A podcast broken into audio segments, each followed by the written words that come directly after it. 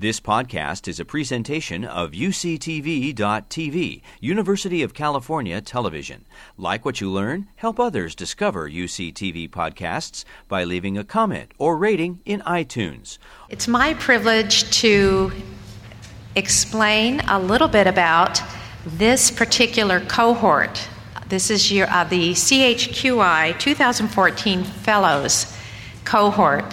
And to put this into context, as Dr. Stobo said, we've had uh, approximately 50 funded proposals. And we've learned at CHQI each year, we've learned how to do this better.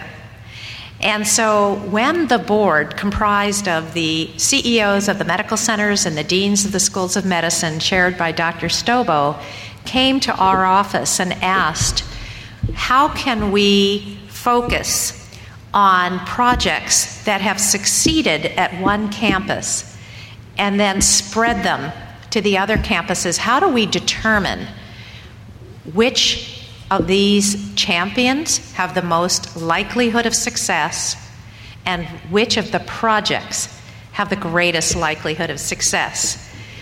The operations committee and I worked together to create an RFP request for proposal that was only open to individuals who, through a rigorous peer review process, had already been selected for a very competitive grant.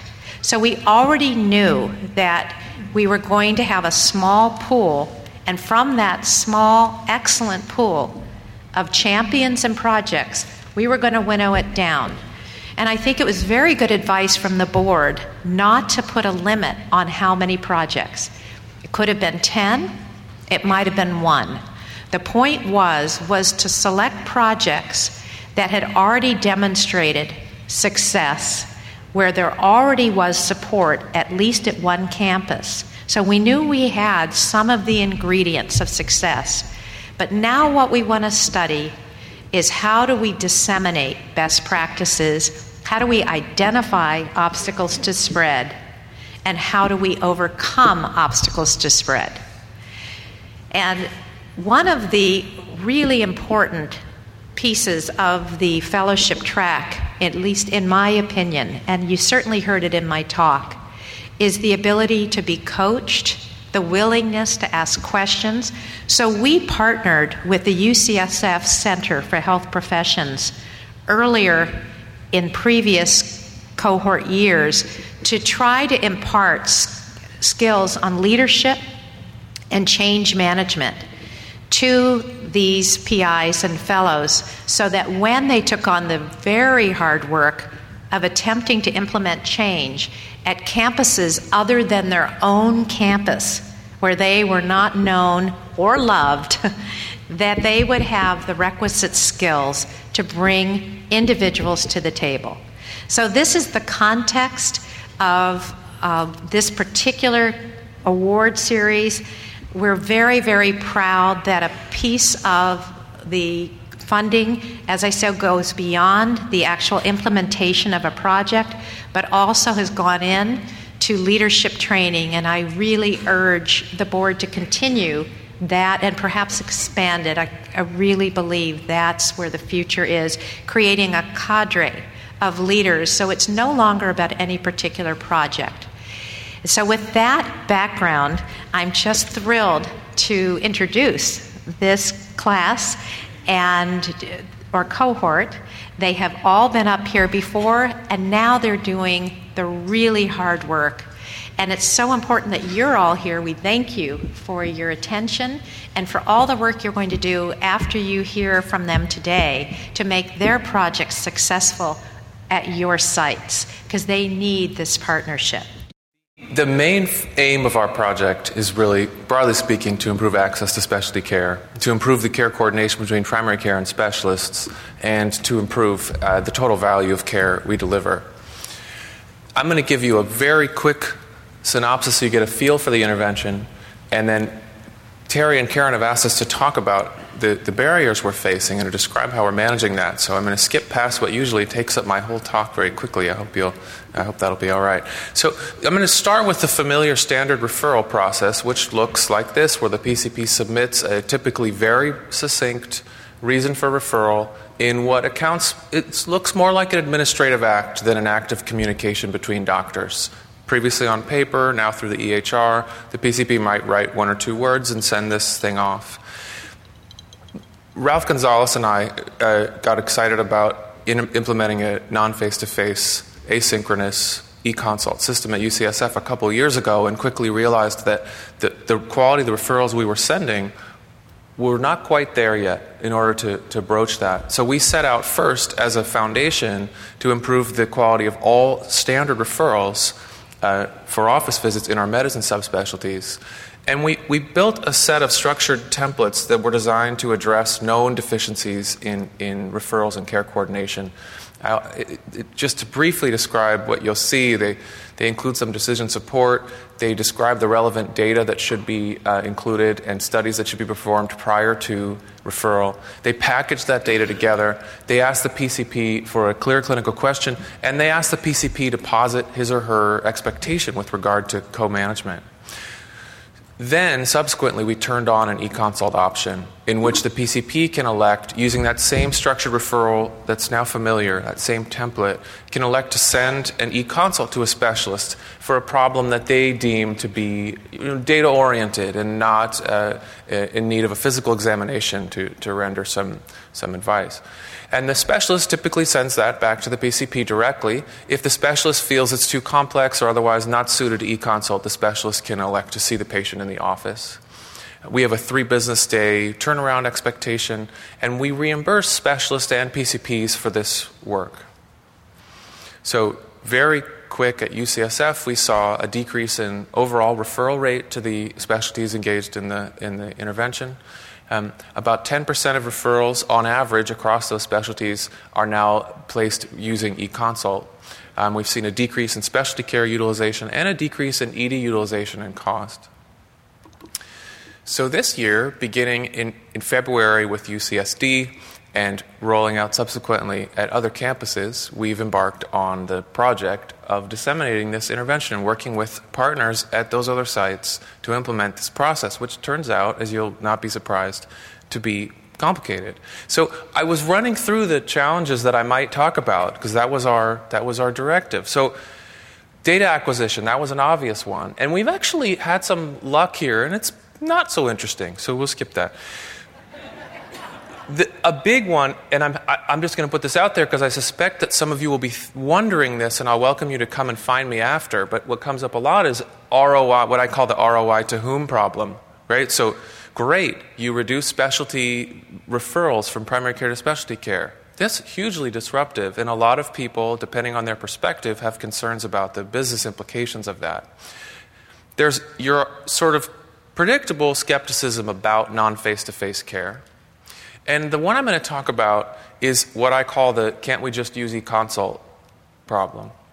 So you remember when I showed you that model that we began by revamping our standard referral order. And the, uh, the, the many who have seen this intervention or have you know, thought hard about how they're going to do it at their own site, an early question is could we just do the eConsult part? Why, why address the whole picture? This is to give you an idea of, the, of, of what we're asking, the, the monolithic task we're asking these guys to take on. This is a picture of a template, and I chose a big ugly one to make a point, but this is a picture of a template that we use for our structural referrals. And with all respect to our esteemed guest from Epic, can you imagine showing this to a PCP, right, and saying, this is now your new interface for placing a referral, right? It's, it's, it's anathema. It's a really big ask. Now, in fairness to our intervention, this is all pre populated, and in fact, there's just a couple choices for the PCP to make, and it asks for a clinical question. But it's still a tough sell, and so the question comes up as to, as to why. So, when we explored the process, as I alluded to, we heard early on that this would be challenging based on our current referral uh, uh, standards, and we learned a lot about the relationship and the, the, the assumptions that specialists and PCPs had. So I want to share a couple things that we heard early on. So here's a, here's a many patients leave the first visit as a specialist very unhappy. When a patient has waited three months to see me and I say, I can't make an assessment without X and Y piece of data, you're going to need to wait and come back and see me again, it's really upsetting. And I think anyone clinical in this room has seen that from one side or the other. That's a common occurrence, is that the right data was not available on that first specialty visit. The visit turns into two visits, which takes up extra visit slots, hurts access, and is just really frustrating for a patient. So some patients referred to nephrology should have gone to urology. That's an easy one. There ought to be a solution to that. We need to be alerted via pager if a patient has a rising creatinine and uh, hematuria or proteinuria. I love this because I always tell the story. This happened to me in the same day. One group of specialists said, You don't titrate the, I'll call out the cardiologist. It was cardiologists. They said, You, you, you don't, titr- you don't treat the blood pressure aggressively enough and the, the, the lipids aggressively enough, so we don't quite trust you to manage these conditions. And the endocrinologist on the same day said, I can't believe the PCP changed my medicine. So how are we to know? These are completely opaque in the current care coordination dynamic. So these things are servicing in the, in the effort to start to build an e-consult system. These bigger picture questions and needs and problems are surfacing and they lead to this conclude you know one of the conclusions they lead to is the, the, the, the, percentage of people the percentage of questions i'm going to be able to answer as a specialist via e-consult this is to a person in, who, who's just for whom the idea is new is going to be very small. That's a typical assumption. You talk to pcps and they have this, is not to generalize there's a huge range of co-management relationships but to put a couple of ideas out there so sometimes people go to cardiology twice a year and it doesn't add a lot more than what i would have been doing if i had been seeing the patient. So and another person deemed this perennial follow-up so there's kind of a reflex to keep seeing someone. And you all know there are patients who collect specialists until they have eight or nine or ten that they see two or three or four times a year and it's like a part-time job and as a PCP, reading all those notes and coordinating that care is no joke. So here's a, here's a nice it's impossible for most patients to envision the realities of care coordination. More specialty care might not be better. The worst is when we're working at odds. So, what I feel like the, the essential message I want to convey here is that the, the process of implementing this seemingly straightforward, often presumably more technological than cultural innovation of non face to face care, that process, those discussions, in many ways, is an intervention that I think has had a lot of impact at UCSF. And I think it's an important core component of what we're implementing, we're trying to implement elsewhere. So bringing PCPs and specialists together will inevitably unearth these kind of deficiencies, and you need a place to put them. You need a concrete, where the rubber hits the road, place to say, we have a solution to that problem too. It's part of our intervention. And that's what we found to be um, powerful about these structured referrals and about addressing the entire referral process. So here's a really basic example. The structure referral for rising creatinine says if the patient has a rapid rising creatinine, hematuria, or new worsening proteinuria, please page Dr. Lowe. And by the way, I changed Dr. Lowe's pager, so don't page him with your nephrology questions. But this is actually this is a value. PCPs want to get that message. They may be uncomfortable paging a, an attending in nephrology, and it's certainly convenient to have the pager confront you right there and have a clear directive that you should alert nephrology, and they want to know. We ask, what is your care coordination expectation with this referral? And we distilled it down to just three straightforward choices. One of them says consultation only, i.e., recommendations and return to primary care. So the PCP is saying, I, I, I just need uh, input on one question, and I would like to re own this problem. You can imagine, if that's not stated, the unfolding of follow up visits that may occur and the amount of utilization that that is and the amount of visits that that takes up, which then hurts access for other new patients coming into the clinic. And remarkably, ha- I think, half of referrals that we now see going to all of our uh, uh, medicine subspecialists elect that first option. I don't think anyone on, on either side probably would have predicted that it would be that high.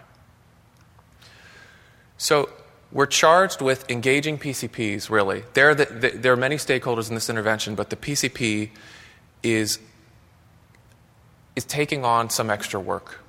And I think it's under a minute to place one of these referrals, but you saw it's, it, it looks initially a little bit frightening, and you can, you can imagine the, the um, obstacles that our teams on the ground are going to run into. So, my first is just an ask to everyone in the room who has influence in those settings to bear this in mind, and that to take this intervention as a chance to address the larger question of primary care specialty care relationships. There are some sort of core principles of how to make this relationship work, um, including listening first to PCPs about what are your experiences with primary care specialty care. Um, I think that some of these more humanizing stories and patient centered stories are the way to get past a lot of the mistrust and, and sometimes even ill feelings or, or presumptions. Sharing some relevant data is always effective, I find. And then the biggest intervention, those may not be enough, to be honest. The biggest intervention is probably the relationship building. I felt so privileged to be talking to specialists and hearing their input about this bigger picture question of the way they interface with primary care. And so we wound up starting a, this is an incredibly low tech intervention, but it's perhaps been the most powerful thing. We started a series of what we call case co management roundtable sessions, where we invite specialists from one specialty and I'll invite all of primary care, and we talk about the bread and butter stuff that we co manage. Not the latest and greatest in electrophysiology, it's, it's asthma, it's, we talk about back pain, we talk about fibromyalgia with the rheumatologist, and people come away from those conferences with a couple things you would expect some more clinical knowledge about those lower complexity problems, a better idea of when to refer, what they can do, some additional information about taking the workup and management a little bit farther, broadening their skill set. But what really happens is what Ralph Gonzalez and Bobby Baron call breaking bread. We used to do this in, when we all ran into each other in the stairwell but now we're just virtual you know, name on, on an EHR, and it's very powerful. You see specialists saying, "Oh, you're Dr. Smith," you're, and and hearing a higher level of PCP expertise than maybe was expected. There's a lot of assumptions I think that are just uh, are broken down with those person-to-person interfaces. So we're recommending that sites do do that. And I can't. Uh, I'm, I'm, I'm sure I'm completely out. I'm overtime.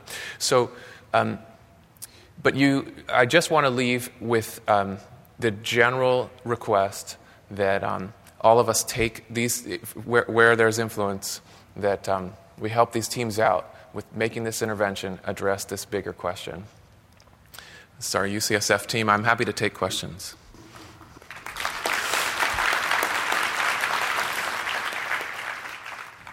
Good morning. Uh, I want to thank Karen and Terry for inviting me to be here, and I want to thank CHQI for the continued support in our efforts to improve uh, our patient care in the emergency department. I also want to acknowledge my colleagues who are sitting here, who are the people who are delivering this care that I'm about to share with you all in the emergency department. So in 2006, the Institute of Medicine released three reports on the nature of emergency services across the nation. And what they pointed out was that our EDs are overcrowded, that patients are being boarded. Very often, they're serving their entire, they're spending their entire hospital stay in the emergency department. Many patients are, being, are leaving without ever being seen, and that many of these patients are suffering because of social crises that they have that are complicating their disposition. In this report, they noted that while there's a 12% growth over this time period that they studied in population and a 26% increase in emergency department visits, 703 U.S. hospitals closed, and there was a 13% increase in hospital admissions. I'm sorry, and there was a, uh, and a 91% of the hospitals reported overcrowding as a primary contributor to this problem. Now, the Joint Commission also has focused on this, and they found that 50% of all sentinel events occur in the emergency department, and one third of them are related to overcrowding. And they also pointed out that hospital stays are impacted by how long an individual is spending in the emergency department.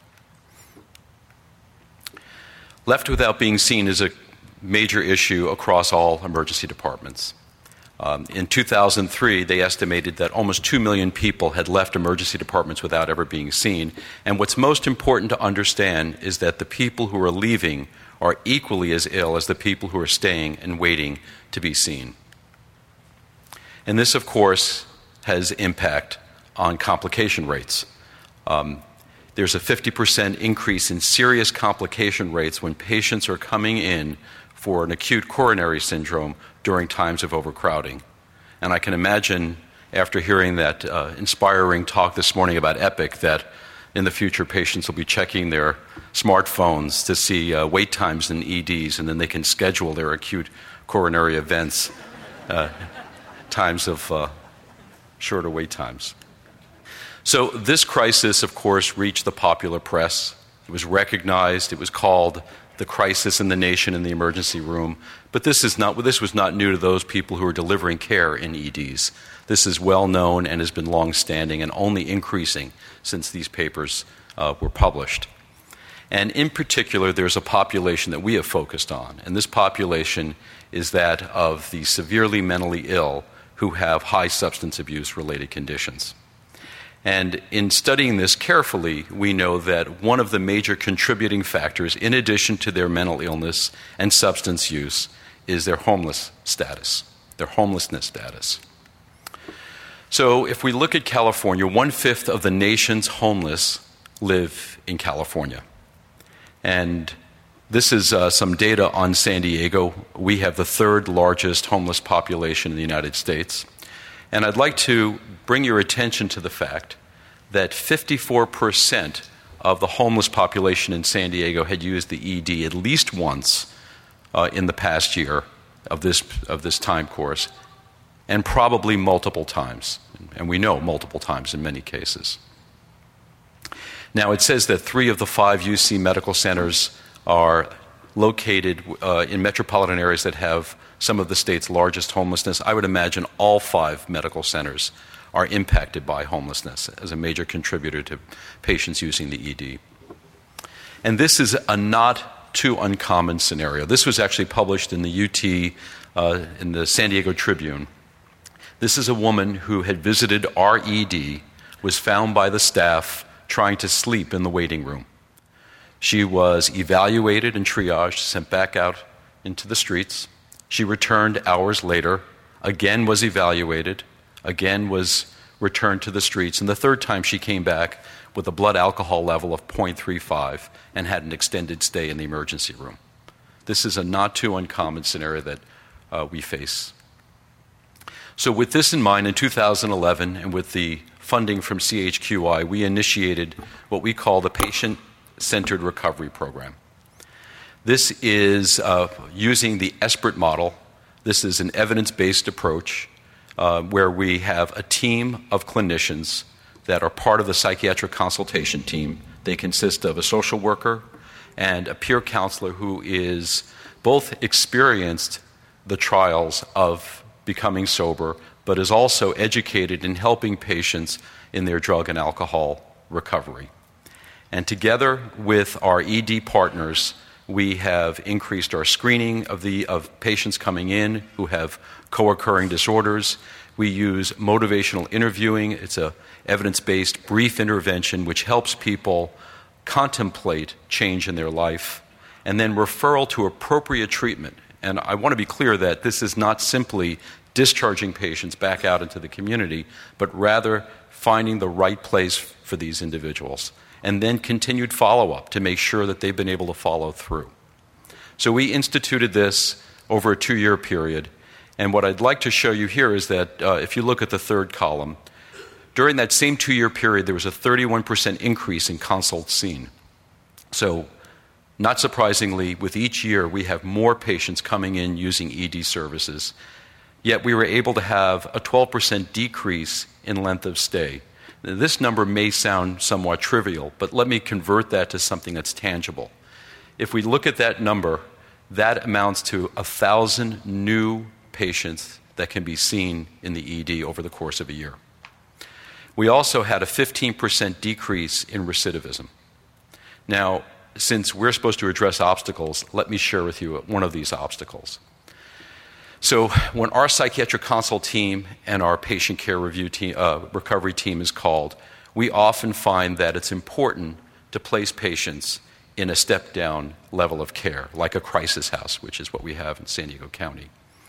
And about a third of the patients we see we deem are appropriate for this level of care. But only a third of the time is that care actually available for them. When we actually place those patients into a crisis house site, they did not return to the ED for up 80% of them did not return to the ED for up to 6 months. So with this data in hand, we approached our senior management team at UCSD and Karen Mitchell uh, spearheads this project. And uh, through their uh, support, we have uh, initiated the ED Community Placement Project we looked and pre identified 215 of the highest ED users. And some of these folks, mind you, which is not uncommon across our sites, are coming into the ED on a several times a week basis. We are the primary care center for these individuals and the social service center for these individuals. So we identified folks who had a lot of these high risk factors homelessness, co occurring disorders, they were underinsured and then we contracted with community partners. These were partners that could provide the appropriate service and who, as part of their mission, were invested in integration back into the community, a rapid turnaround, and had linked people with the appropriate case management services. So, as you can see, we looked at a six month period. This is the data I'm reporting to you here. And where it says ED and clinic visits, prior to the initiation of this program, that 215, we had been able, we saw 148 of them again afterwards. We saw a 76% decrease in ED and clinic visits and 80% decrease in hospital admission days. So, finding the right place for the, for the person can contribute to a decrease in overusage of the emergency room. Now, Finances are important. Um, you can see our overall return on investment was 3.8. We can project an annual savings to the one institution for about $300,000 with this program. But there's many ways to measure success. So this is the case of Karen. And Karen was a frequent visitor to the emergency department, often coming in intoxicated, depressed, sometimes suicidal.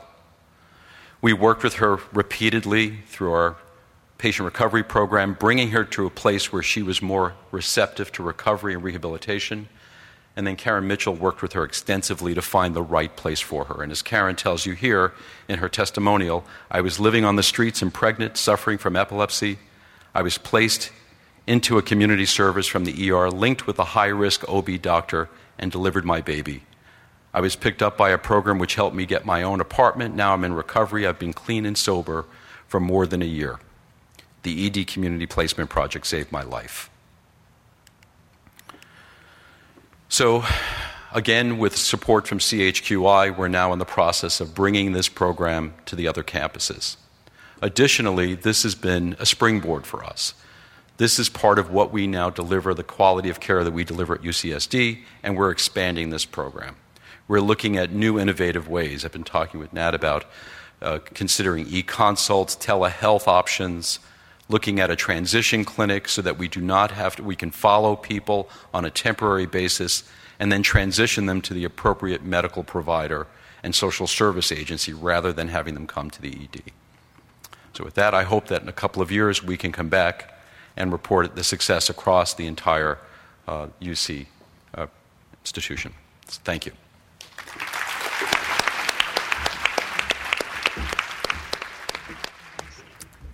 Hi, I'm Elisa Tong from UC Davis. Well, let's start with a little stretch. Who knows the answer to this, or has heard this question or a statement from before?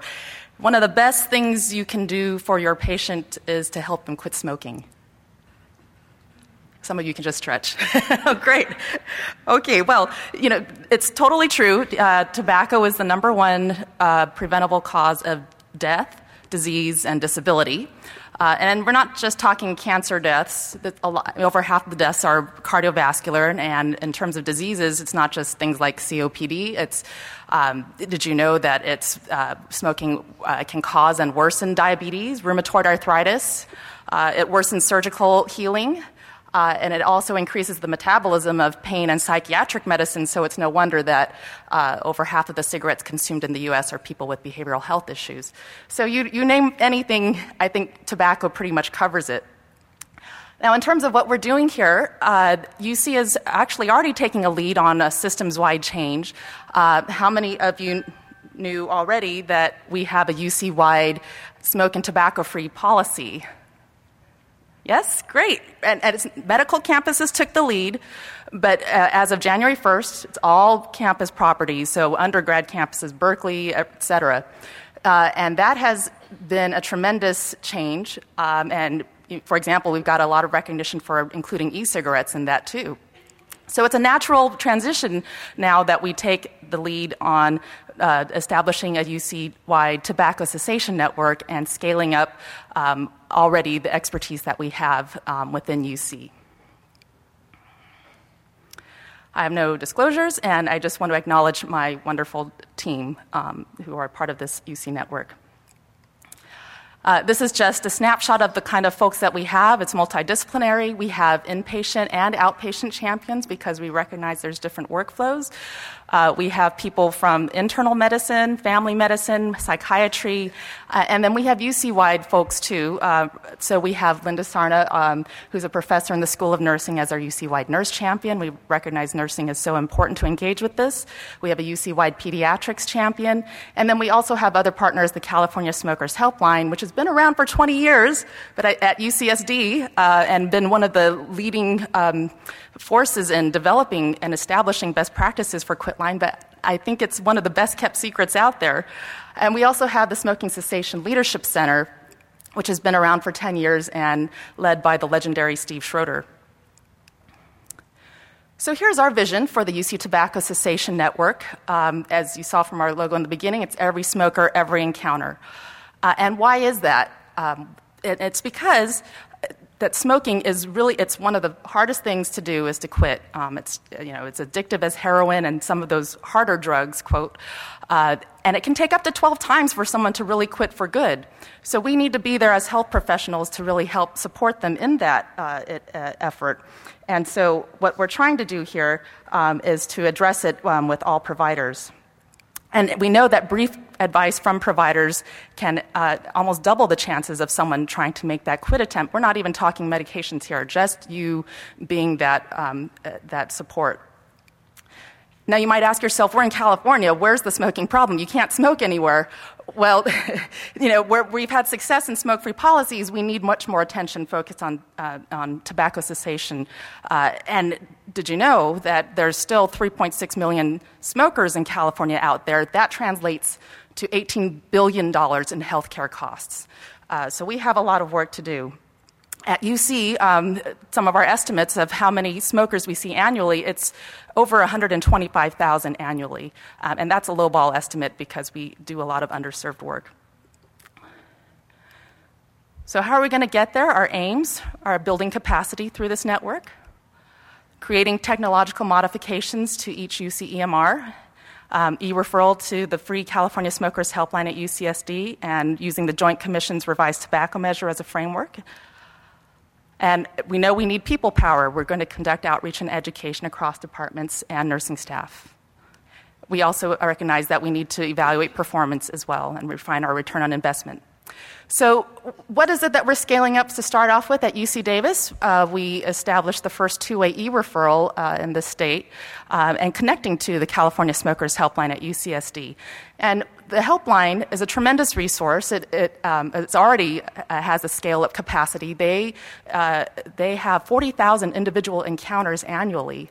Uh, and it's a free resource. Um, they have language lines, they have special free nicotine patch offers. But what they really have um, is the power to help double the smoker's chances of long term quitting just with the counseling alone. And the way they do that is because they have they're counselors um, who can do 30 minutes of counseling and do five, up to five relapse prevention calls. And now there's been a recent study where they show that if you Ask Advise Connect um, through the EMR, that proactive call uh, by a quit line to your smoker can increase um, by 13 fold their chances, uh, their likelihood of enrolling in counseling. So, what did we do at UC Davis after one year of having this e referral go live? Um, what that referral is, we enter an order into Epic. Uh, and the helpline calls the patient. Uh, and then the helpline also sends us a results message back, the same way as like the lab results interface. And this has been, I think, a tremendous closed uh, feedback loop. The way that you used to refer people to the helpline was, if you see in the upper right hand corner, was that w- gold wallet card saying, please call the 1 800 number. And it was great when you, people wanted to get free credit card offers, but now we know this is the new thing. We need to innovate with what we have. And we've had, uh, and this order is available in outpatient and also inpatient discharge, and I should also mention ER discharge too. So it's across the whole health system. And we've had to date over 440 e referrals, um, and when you boil it down to it, about uh, uh, 30% of them have engaged in counseling from uh, of those referred. And we know we can do better because we haven't done the big outreach push just yet. So, our timeline uh, in year one is to help the other four campuses uh, build this two way e referral. And with collaboration, we've shared technical documentation, um, and we're working with Irvine, even though it has a different system, about how to um, use HL7 to, uh, to do similar activity. And then year two, we're looking to also uh, help build that decision support, order sets or alerts, um, to improve uh, people's workflow and, and efficiency.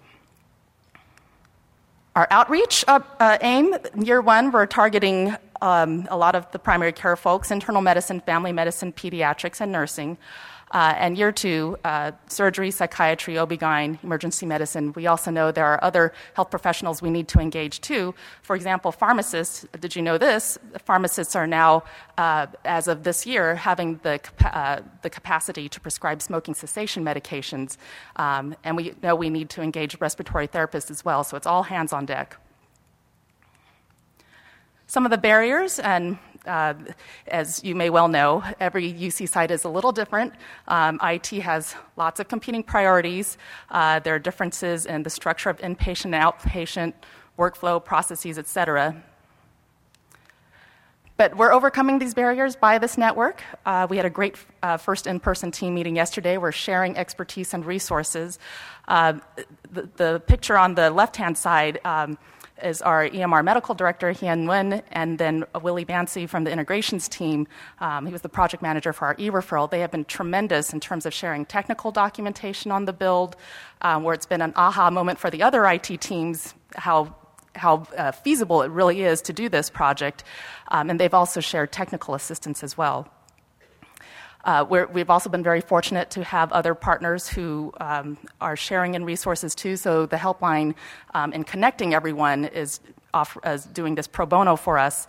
Uh, this, this is also generating interest at the state and national level too. Um, so the state tobacco program is hoping to help supplement our project to include inpatient nurse champions um, with CDC funding. Uh, also, the North American Quitline Consortium is very interested in scaling this e referral up um, as much as we can. And we're also leveraging related projects too. Um, so, uh, as I mentioned before, there are fr- uh, free offers that the helpline will mail, um, free nicotine patches that the helpline can mail to directly to patients. And we know that just cuts through one more barrier of transportation. Uh, and so I'm the outreach PI for a Medi-Cal Incentives to Quit Smoking project where we're trying statewide to engage Medi-Cal members um, in this free resource. Um, they also have an, an, additional incentive for $20 gift cards. And this is a, um, this is a, a, almost $10 million CMS grant um, where we're trying to uh, do more preventive work. Also, there's um, a First Five project. First Five um, California is uh, working with the American Academy of Pediatrics and the helpline uh, to also provide free nicotine patches to parents of kids zero to five and also pregnant smokers with the MD's permission. And we know that for pediatricians, it's a big barrier to also prescribe medications for parents. And there's also, um, for those using the Asian language lines, um, free patches too. So, bottom line, this is the right time, right place um, to really harness everything coming together, meaningful use, really helped kickstart this because uh, tobacco status and documentation of that was a core measure. And now that it's a core measure, what do we do with that information? That's the next step. Um, this also, the e-referral can also help address, um, uh, we're investigating if it also helps with uh, uh, meaningful uses requirement about developing external referrals because even though we are UC, this is still outside of um, each UC institution. Uh, the Joint Commission's revised tobacco measure, um, it's not just for heart failure, heart attacks, and pneumonia anymore, it's for every smoker now. Uh, this has become a national, uh, the National Quality Forum adopted this, and CMS incentives are anticipated. And as Dr. Stobo mentioned before, um, UC Care is, is live now, and we know that this can be a very important way to reach out um, for our employees and save costs as well. Um, a smoker costs on average at least two to three thousand dollars more than a non-smoker does. So, thank you very much. Um, I just want you to remember um, what I said in the beginning. It's one of the best things you can do for your patients is to help them to quit. We have a very ambitious project, but this is just the beginning. Um, and as we roll out our outreach um, in the summer, I hope all of you will help engage us on this. And we know this is something that we do that can improve efficiency, improve patient care, improve quality, improve outcomes, and it will improve return on investment. Thank you.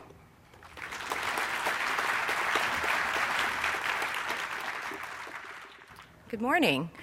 My name is Lorraine Ward, and I'm with the UCSF Medical Center Performance Excellence Department, stepping in, unfortunately, for Dr. Bozic, who's at a meeting with CMS in Baltimore today.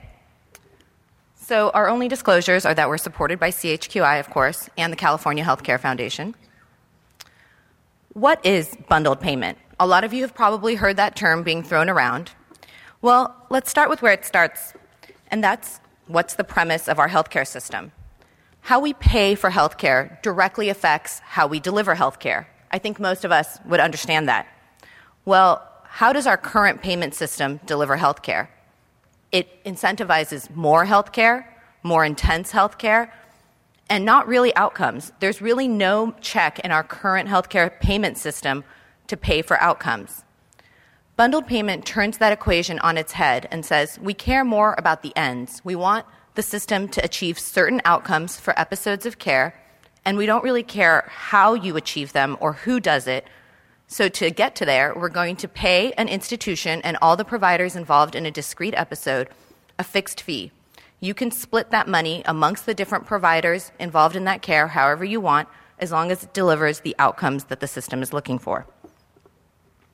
It's a new way to look at value in healthcare and incentivize care coordination in a way that's hard under our current fee for service system.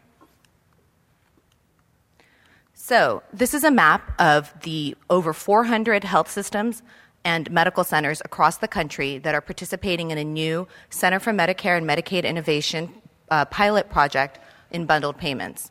In 2011, Medicare announced this initiative as part of the Affordable Care Act, and um, there are opportunities to participate in 48 different episodes. We started this initiative at that same time in 2011, and in lightning speed by Medicare terms, kicked off in 2014.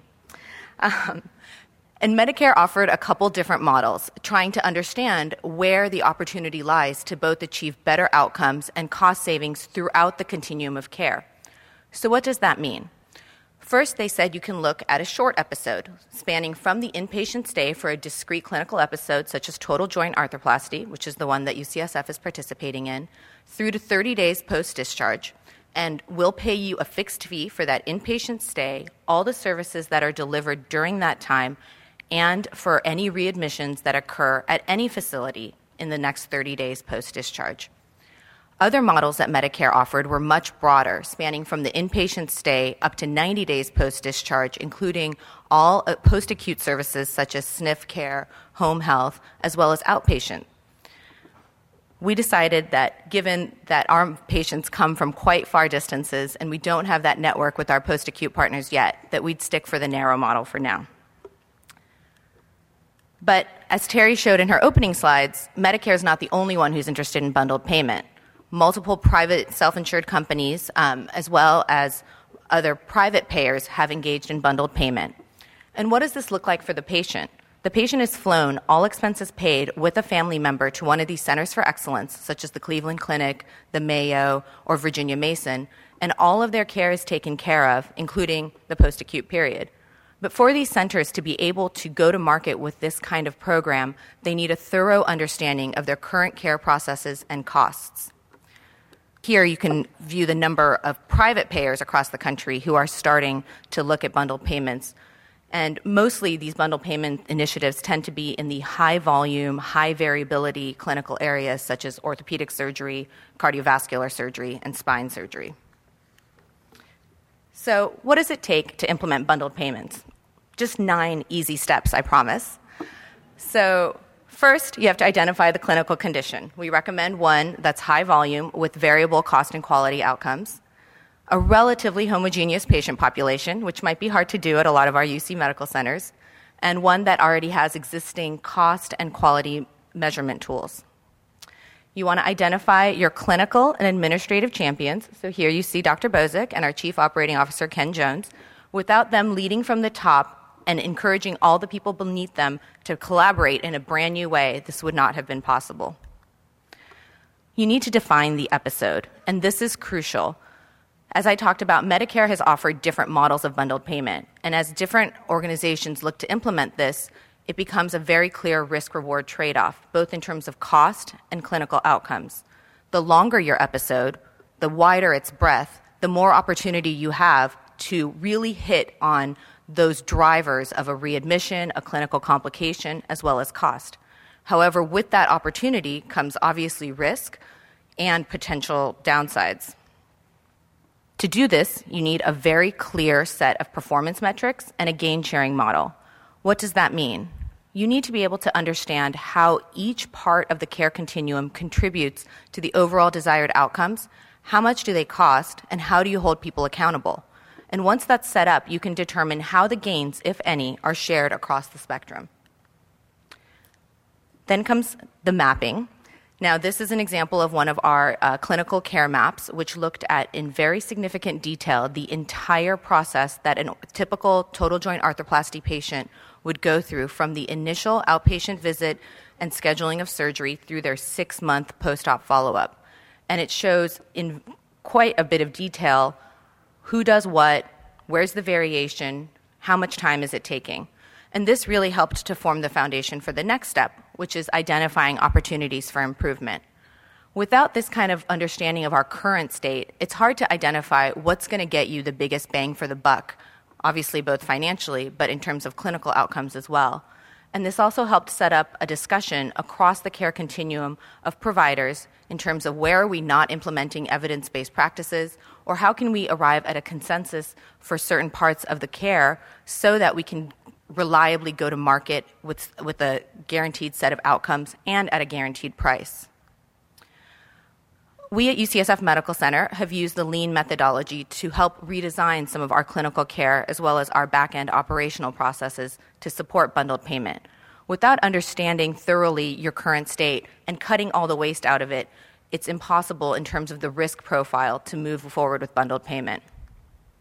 And finally, you go forward with get, setting a price and marketing your episode. And as I mentioned earlier, there is strong interest both by commercial payers as well as the public payers in this initiative. So, as I mentioned, one of the crucial steps that this initiative has helped us do is understand what happens today and how can we make things better. As you probably know, claims processing is very complicated even in our fee for service system.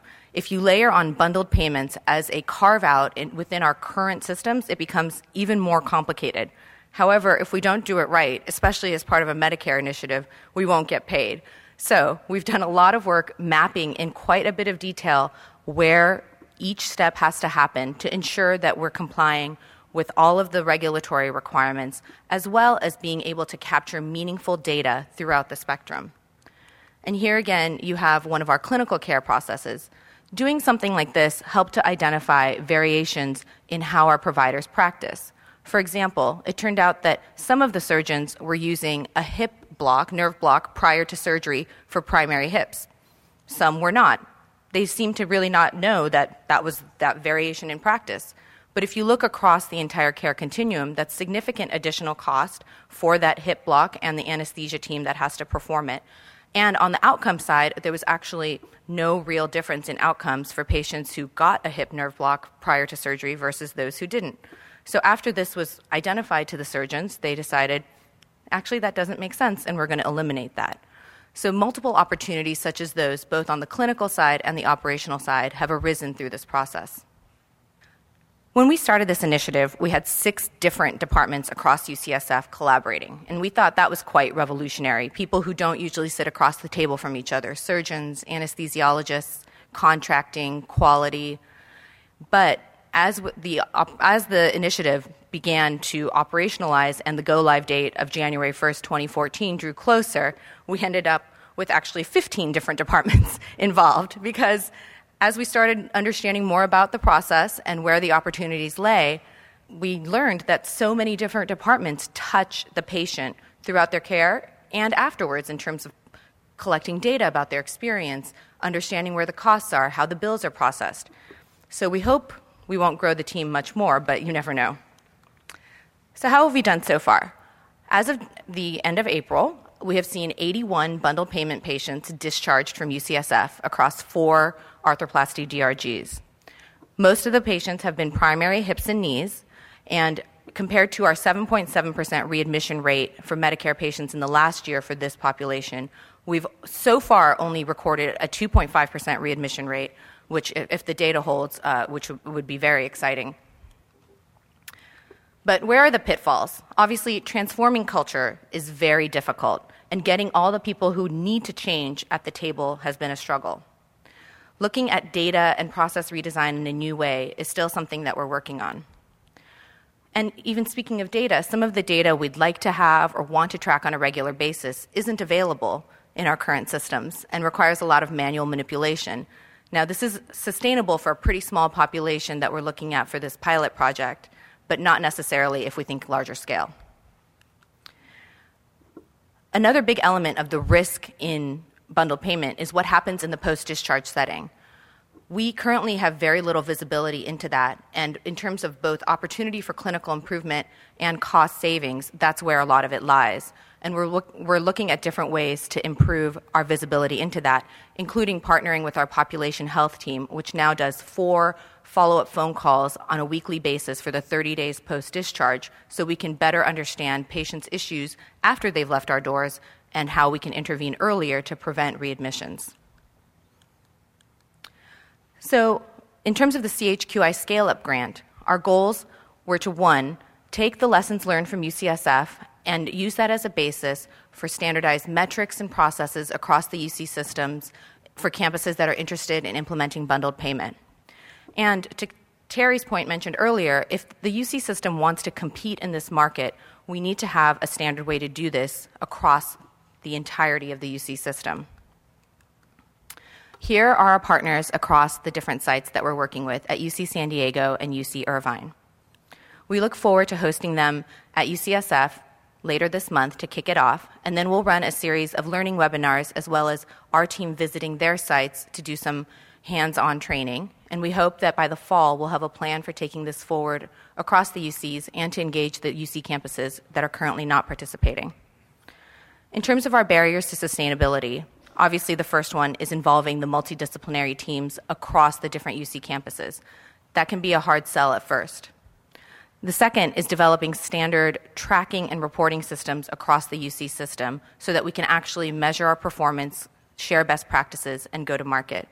And finally, is the last part. We're all special. Each campus has unique needs that need to be taken into account. So, how can we adapt the right parts of the UCSF model to other campuses while taking account their special needs. Thank you very much. Do we have uh, a question for each one of our present presenters? Just briefly, how, do you, how are you paying for all this, and what's Matt, the financial why model? don't we start with you? Okay. Um, a couple key points. First, UCSF pays for the clinical services piece of the e-consult, so they're paying the e-consultant, the specialist, with DSRIP funding. And importantly, all of the partner sites that signed on to do this dissemination project, actually the medical centers or medical groups themselves put up the funding and said, we will, we will provide this funding to implement this program. Um, CHQI funding goes only to support the people on the ground, the teams on the ground doing the implementation work. So it's really a partnership. Um, the next thing I want to uh, say is that we're, we've already shown a decrease in, um, in total cost of care for specific insurance based subpopulations. And we're optimistic uh, about uh, within the next, uh, I'll say, six months, having nailed down payer relationships where uh, we are, they're able to sustain um, the payment for the e-consult because we have a very strong value proposition for them at this point, and we hope that that emerges from the other sites as well. UC Office of the President negotiates several contracts for the UC statewide, and we're hoping to provide evidence from all the sites to create a sustainable relationship with payers. Importantly, to the other piece of your question, uh, when you reduce referrals, standard office referrals from our internal primary care population to our subspecialty practices, they don't see less patients in the end. They see actually a few more patients, and importantly, the new patient visits are coming increasingly from outside of UCSF, so it's synergistic in that we're we're taking care of our internal population as efficiently as possible, and we're also opening up the doors to increasing referrals from outside. Is this on? Yes. So that's an excellent question, and I want to clarify that we are not suggesting that we become the social service agent for the uh, for the state. Uh, but as in addition to what I showed you in one of our slides about a return on investment, there's a number of ways to uh, evaluate value added. Uh, we one of the things slides I wasn't able to show because of time constraints was that our patient satisfaction scores have increased considerably uh, in the emergency department. Our morale among staff has increased considerably because now they feel like they have a place where they can send patients and, and, provide them with appropriate care. And of course, if we can take a patient who does not need emergency room, expensive emergency room services, and bring them to a more appropriate place, there's an increased opportunity for generating new income by having patients who are not being seen, who are leaving the emergency department without being seen, to come in and be seen at our institutions. So, through all of these mechanisms, I think we can easily show that the return on investment is great. I guess I'm next. So, thanks for your question. I think um, out of our intervention, it's free once we build it and teach people that it's a sustainable um, intervention. Uh, and if the quality measures and CMS, you know, pays money for it, that's great. But we're also building um, uh, how to bill for it um, as well because smoking cessation is probably not documented well and it pays 20 to 40 dollars from cms but you save pennies across lots of people it adds up and for us, um, as part of the CMS bundled payment pilot, we receive a little bit of extra money uh, beyond the typical DRG payment to account for readmissions. So if we're able to cut down on the readmissions, since now we're taking that risk, um, that money is considered savings, which can be shared across the providers participating. But the other area that we look at for cost savings is that this population is a subset of our total hip and knee replacement population. Obviously, the ha- over half are private payers. So if we're able to provide this kind of consistent care at a lower cost than we were previously able to, those cost savings accrue to the system more broadly. I need to close this panel. Thank you. That was such an excellent question. But one of the things I neglected to say is part of the criteria for, for selecting these grants was a demonstration of ROI. And so that was an important piece of this, and we're, and we're seeing that this is demonstrated and it's spreadable.